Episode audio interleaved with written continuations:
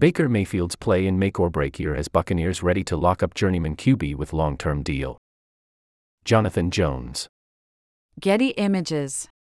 Baker Mayfield's football life was touch and go heading into the season.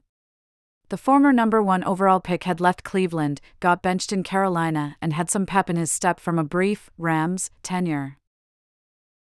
When he signed a one year, $4 million contract with the Buccaneers in March to succeed Tom Brady, it was make or break. Right now, Mayfield is making it.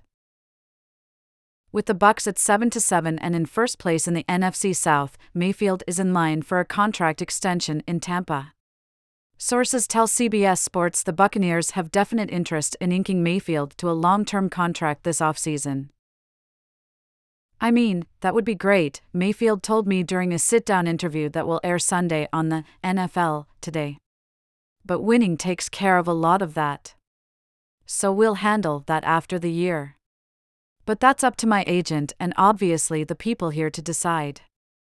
And so all I can do is control what I can and put myself in the best position to have options. https colon slash slash www.cbssports.com slash nfl slash players slash 2080032 slash baker dash mayfield Baker Mayfield, https colon slash slash www.cbssports.com slash nfl slash players slash 2080032 slash baker dash Mayfield TBQB number 6 CMP percent 63.5. YD's 3315. TD 24. INT 8. YD slash ATT 7.11. View profile, https colon slash slash www.cbssports.com slash NFL slash players slash 2080032 slash Baker dash Mayfield.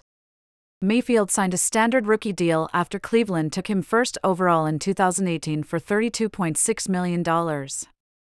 The Browns exercised his fifth year option, but he had to take a $3.5 million pay cut in order to facilitate a trade to Carolina in 2022 once the Browns traded for Deshaun Watson. https colon slash slash www.cbssports.com slash NFL slash players slash 2133482 slash Deshaun dash Watson.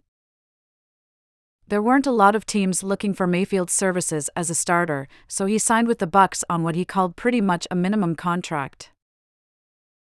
And understanding that this is somewhere where I can revive my career and enjoy it, Mayfield said. That's what made the decision to come here so easy.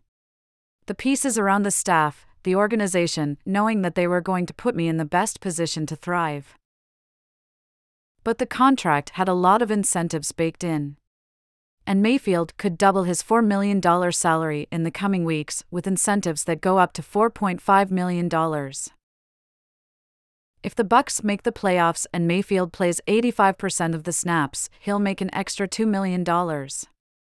Mayfield has played 99.7% of the snaps so far this season, so he's sure to hit that mark with 3 games left he can make an extra $250,000 for each playoff game where he plays at least 75% of the snaps, reaching a maximum of $1 million. And there are performance incentives.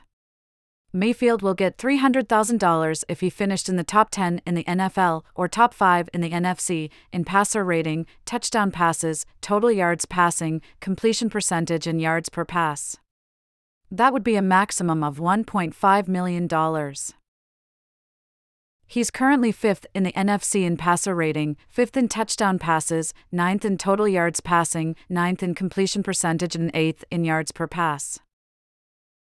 The main one I was focused on was playing time, Mayfield said about his incentives package. It's just about being around for your teammates, playing football, the game I love, and just truly trying to compete at the highest level, and the rest will take care of itself.